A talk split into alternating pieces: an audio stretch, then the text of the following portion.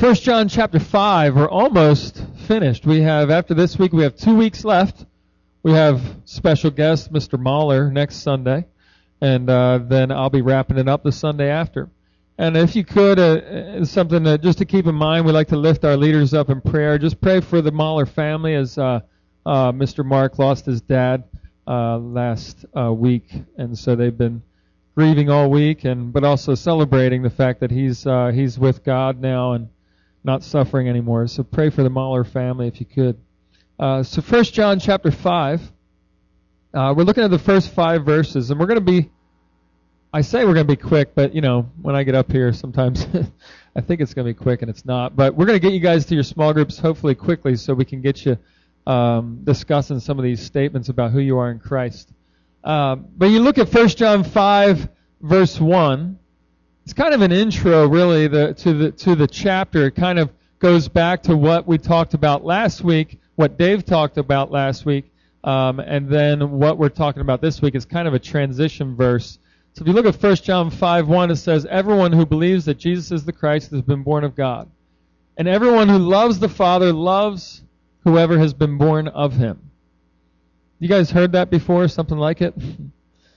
if you've been paying attention at all to 1 John, this theme continues to go on and on and on. The fact that love for other Christians shows that you actually love God.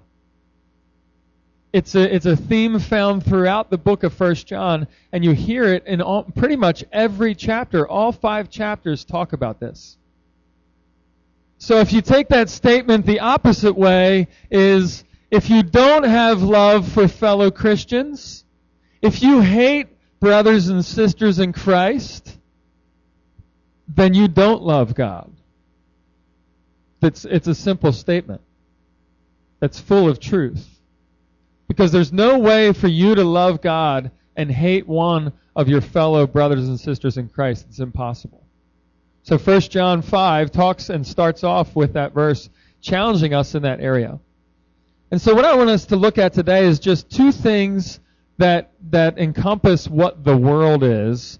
John gets into this concept of the world. And he talks about the world and the first thing I want you to see in this passage is that the world needs to see that authentic love means active obedience. The world needs to see. So before we get into this concept and, and this point, we need to identify who or what the world is. Because there can be lots of answers to that. But what is John saying in this passage? Because the world could mean, what could, give me some things that, if I said to you, the world, what are some things you think of? Throw them out there. Raise your hand. What does comes to your mind when you hear the world? All right, sin. Anything that comes to your mind. It doesn't have to be a church answer. All right, yep, crashing planes. That's wow. That's a cra- that's that's interesting. Okay, yeah, in the back. Earth. Well, the media, like movies, music, all that stuff. Yes, Cooper. What? Greed? So he said greed? A ball? Yeah, so some of you have, when I say the world, different things come to your mind, and that's why it's important for us to get what John is saying, because some of us see a ball, some of us see crashing planes, some of us see the planet Earth, some of us see greed, and some of us see sin. So it's important for us that what in the world Sorry, I couldn't resist. What in the world is John talking about? Yes, thank you. Thank you in the back. Appreciate that, Ryan. So, uh, yes, thanks, thanks. I'll be here all morning. Uh, so, what in the world is John saying? He, so he's saying the world, when he refers to the world in this passage, he's talking about the things, the people, the stuff, the media, whatever is around you that can either influence you or you can influence, that's what he's talking about when he comes to the world. It can be people, it can be music, it can be movies, it can be, uh, let's see, things that you do, it could be school, it could be lots of things, but the world, when he's talking about here, is something tangible that you can feel, but also the world in in this sense is also talking about a spiritual battle too. This is a big definition of the world. Because in the second point, we'll actually see that it's also not just physical things you can hear, see, touch, but also a spiritual battle too in the second point. But the first one is more uh, physical. Authentic love means active obedience. By this we know that we love the children of God when we love God and obey His commandments. For this is the love of God that we keep His commandments, and His commandments are not burdensome. So, in order to understand if you have this love, and for the world to see this love, first of all, you need to understand that this love is not phony. This isn't fake. Now, fake to me is like me when I used to get in trouble for hitting my sister or doing something that I wasn't supposed to do toward another sibling, and I probably caused it most likely, and my mom and dad would make me face them, and phony was me saying, sorry. And then my dad would say, and? Will you please forgive me? And I walk away. No, no, wait, I didn't hear, they didn't hear you. I'm sorry. Will you please forgive me? Phony was me saying that when I was made to say it. That really wasn't authentic at all. It was me doing what I was told because I know I'd probably get a spanking or something else, you know, that would happen in discipline that if I didn't say that. That was phony. And a lot of Christians, unfortunately, have phony love. It's not authentic. It's not real. They don't love from their heart, and they don't love as a result of obeying God's commandments. If you hear God's commandments in the Word, you see that He gives commands to love one another, to consider others more important than yourselves, to serve one another. Authentic love happens when you humble yourself. And so this love isn't phony. But also, you know, the object of this love often doesn't deserve it. You know that my brother or sister probably didn't deserve for me to say, Will you forgive me? Because they probably did something back to me. Or maybe they started it. Or maybe your teacher doesn't necessarily deserve your love because they haven't been the greatest teacher and, and the most loving and kind person. Maybe your parents have done something to you or against the family, and they don't deserve your love. Maybe a friend stabbed you in the back. Maybe a friend was gossiping about you. Maybe someone who you thought was a friend hurt you. And in your mind, in the world's mind, they don't deserve that love. But does God say in His Word, does First John say here, you love authentically, give your love for others when they deserve it, when they buy you stuff, when they treat you nicely, when they take care of you, and when they don't say mean things to you. No, it's just says he says obey the commands. He says, look, we love God and obey his commandments. Those go together. There's no separating those. Obeying his commandments is loving people regardless of what they do to you or against you. Um, there's a, a verse in Matthew, chapter 11. I think we have it up there. Come to me, all who labor and are heavy laden, and I will give you rest. Take my yoke upon you and learn from me, for I am gentle and lowly in heart. And you will find rest for your souls, for my yoke is easy, my burden is light. Look at those verses if you just read those verses and didn't know anything about God, do you think that would be you would read that and think, "Hmm, this Christian life might be easy." When I read them, I, that's what I think. If I didn't know the reality of a Christian life and following Christ. That things will go well, right? Nothing's going to go wrong. If you heard the lesson last week up in the main church that, that God gave me from His Word about being faithful, that, you know, everything's cool because I'm following God, right? Everything's going to go smooth. No parents are going to get divorced, right? No teacher's going to get on your case. There's going to be no fighting among your siblings, right? No brothers and sisters going at it, right? It's all going to be smooth. Is that what he's saying here? No, in in the trials, in the tough times, this love comes out and this yoke, so to speak, and we won't get into that, it's too long of a, a thing. But the reality is that his commands aren't meant to weigh you down. The commandments that he gives aren't meant to weigh you down and put burdens on you and pressure on you and make you feel a slave to commandments. How many of you in here would say, look up here, how many of you in here would say, sometimes, to be honest with you, Tim, sometimes I feel really this heavy burden to not sin, and it's pretty overwhelming sometimes. Anybody? I'm raising my hand.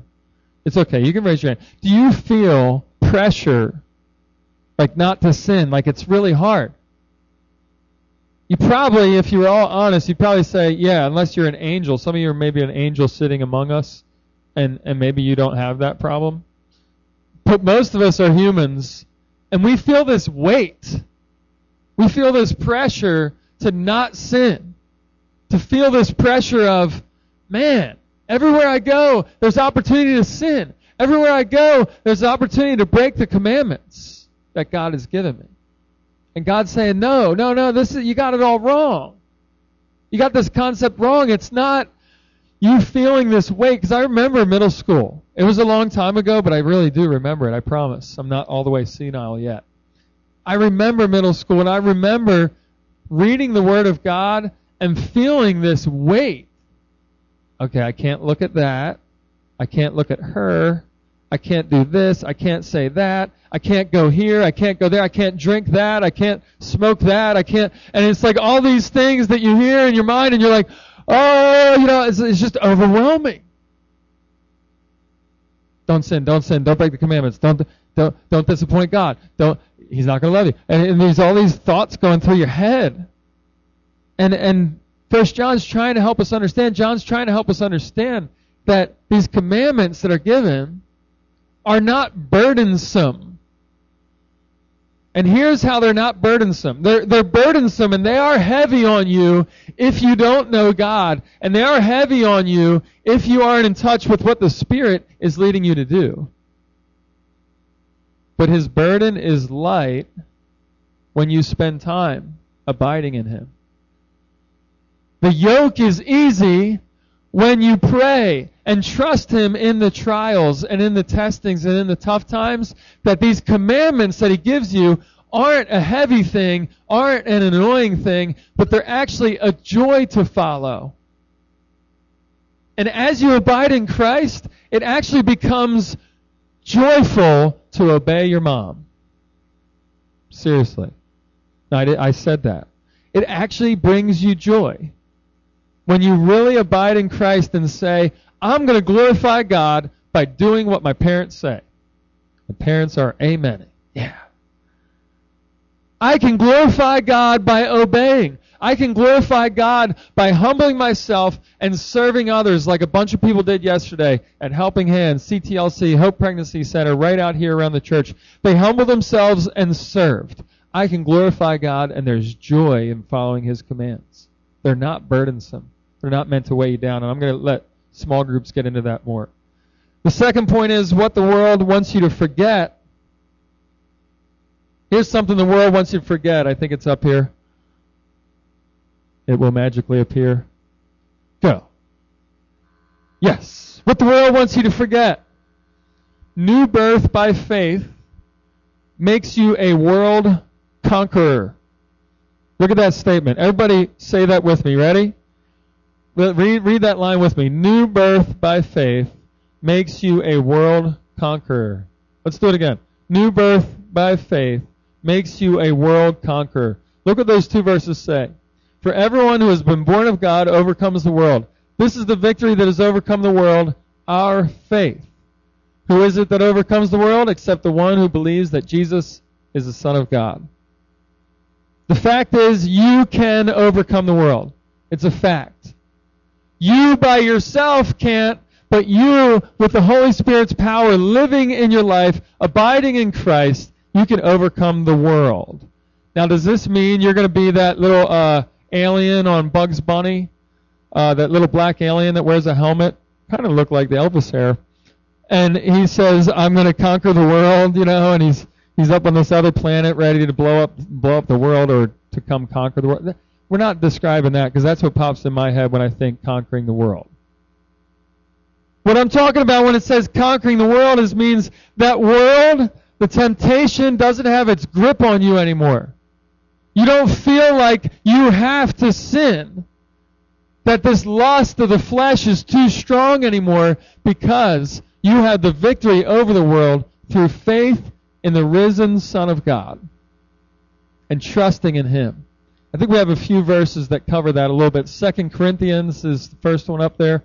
And even if our gospel is veiled, it is veiled to those who are perishing. In their case, the God of this world has blinded the minds of the unbelievers to keep them from seeing the light of the gospel of the glory of Christ, who is the image of God. If you look around and you see people that don't know Jesus, you shouldn't be surprised that they are living in the world and doing the things they're doing. When you watch the news, when you get on the internet and see crazy stuff happening, it shouldn't surprise you. Look at what happens. The God of this world, who is that? Who is the God of this world, small g? It's good for you to know this. I should see every hand up. The God of this world, anybody know? Satan, yes. Church answers work sometimes. Satan. The God of this world, the enemy, the enemy of the cross of Christ, Satan himself, deceives people, blinds them. Yeah, I thought of uh, one kid in, in one of my first youth groups stood up and led worship. He was involved in small groups, involved in leading a small group. And then I get a Facebook request from him the other day. I accept his request. And what do I get? What do I get? I see that not only is he putting on posts about being an atheist, but also putting on posts about being gay. And here's a kid who led worship, who was in small groups, who to me looked like on the outside at least followed Christ with all his heart. But there's nothing in him now that I can look at and say that he's a believer. He's been deceived by the God of this world. He's been shown things in his life that he has believed that are lies. And the reality is, the God of this world not only wants to get unbelievers to believe these things, he also wants to get believers to believe these things about themselves as well. You know, the enemy is waiting to deceive you. I think 1 Peter 5 8 is up here also. Be sober minded, be watchful. Your adversary, the devil, prowls around like a roaring lion seeking someone to devour. Genesis 4, 5 to 7. We looked at that about a month back. But for Cain and his offering, he had no regard, so Cain was very angry. His face fell. The Lord said to Cain, Why are you angry? Why is your face fallen? If you do well, will you not be accepted? If you do not well, sin is crouching at the door. Its desire is for you, but you must rule over it. The enemy, the world, the God of this world, is waiting crouching. Everybody look up here. He's crouching. He's waiting to pounce. And he wants to devour you. You are a believer. If you're a believer in this room this morning, that doesn't mean you're immune to Satan's attacks. Now, it does mean if you've trusted Christ that he can't remove you from God's hand. You are in God's hand. You are a Christian if you've trusted Christ as your Savior. But that doesn't make you immune to his attacks. Look up here, guys. Look. Look at what he says. He is like a lion just crouching, waiting behind the bush, just waiting to pounce. You eighth grade guys. It's unbelievable the amount of temptation you have in front of you. And he's just waiting to pounce and devour your life and to destroy you and to make you useless for the kingdom of God. You girls, the same way he will use other means. But he, look at the last part of that Genesis 4, 5 to 7. Sin is crouching at the door. Its desire is for you, but you must rule over it. Obviously, abiding in Christ allows you to rule over the sin. Having Jesus Christ's life living through you allows you to rule over this sin. The victory only comes by faith in the living Son of God. If you try to overcome the world, if you try to overcome sin in any other way, you're going to fail. You're going to get devoured. I, I considered uh, getting a YouTube video for you guys, especially because you're visual learners, but I thought it might be too graphic of like a lion actually on YouTube just chasing down its prey and ripping it to shreds. So I'll let you guys just imagine that right now. Go ahead. Imagine a lion crouching, pouncing, shredding. Yeah. That is the word picture that is given here. Now, here's the deal. We can see that on video because we are video people nowadays. We can see it and we almost don't even get it. We almost don't get the gravity of it, the immense weight of this. But I really want you to think about that. Satan is waiting. He's hiding. He's there waiting to pounce and to devour you. It's crouching at the door. Some of you are already being devoured. I mean, like, if we could see, listen, guys, you guys in the back, I know it's tough, but listen up. I want you to picture this because if I could see, like, if I could put on special glasses, not 3D glasses, but glasses where I could see the enemy who is very well alive in this room right now.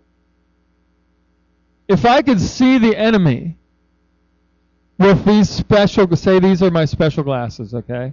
None of you have them, just me, because I'm special.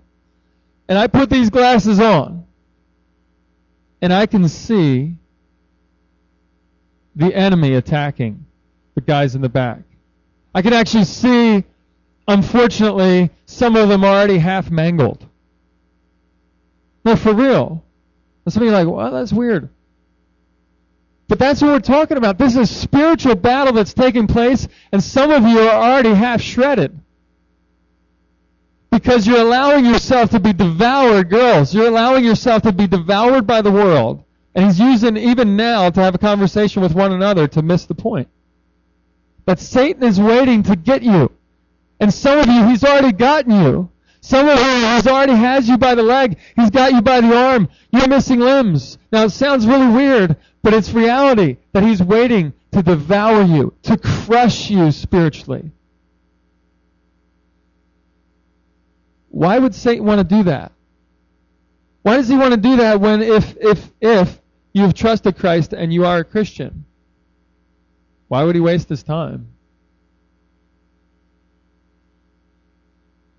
Is he just dumb? Does he just not realize that you're a Christian and you're already going to heaven? So he's like, oh, I didn't know you're a Christian. I'll stop devouring you. I don't think that's the case. I think Satan, the Bible says, is very wise, much wiser than you will ever be. And this is what he does. He devours you. He rips you to shreds. He tears your faith so that when it comes to loving other Christians and when it comes to doing what you know to do and overcoming the world, you fall flat in your face and you show others Christianity is a failure. You show others like that kid that's led worship up here on stage, not here, but in this other youth group, led worship, you show him that Christianity is worthless, that it's really not powerful. It's not the Son of God living inside of you. It's not the Holy Spirit guiding you. It's a waste of time. And as you allow Satan to devour you, Christianity becomes more and more a waste of time as others watch your lack of love toward other brothers and sisters in Christ. And Satan has won.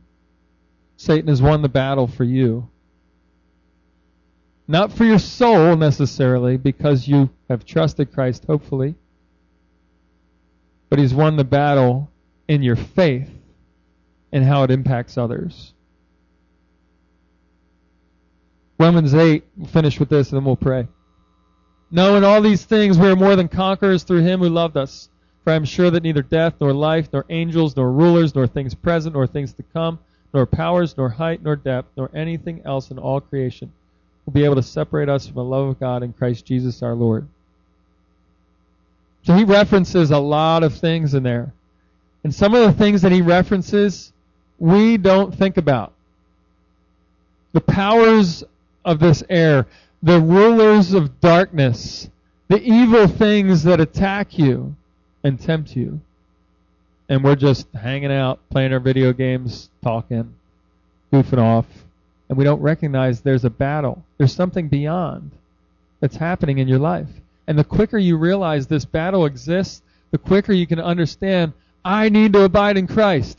I need to abide in Christ. There's nothing else better I can do but abide in Christ every day. Reading the Word, praying, talking to God as you walk to school, as you go around your room, as you're hanging out, abiding in Christ, letting the Spirit move you to overcome the world. Let's pray. Dear God, we thank you for the challenge from your word. We thank you that we can overcome the world through the power of your Spirit, through Jesus Christ himself living inside of us.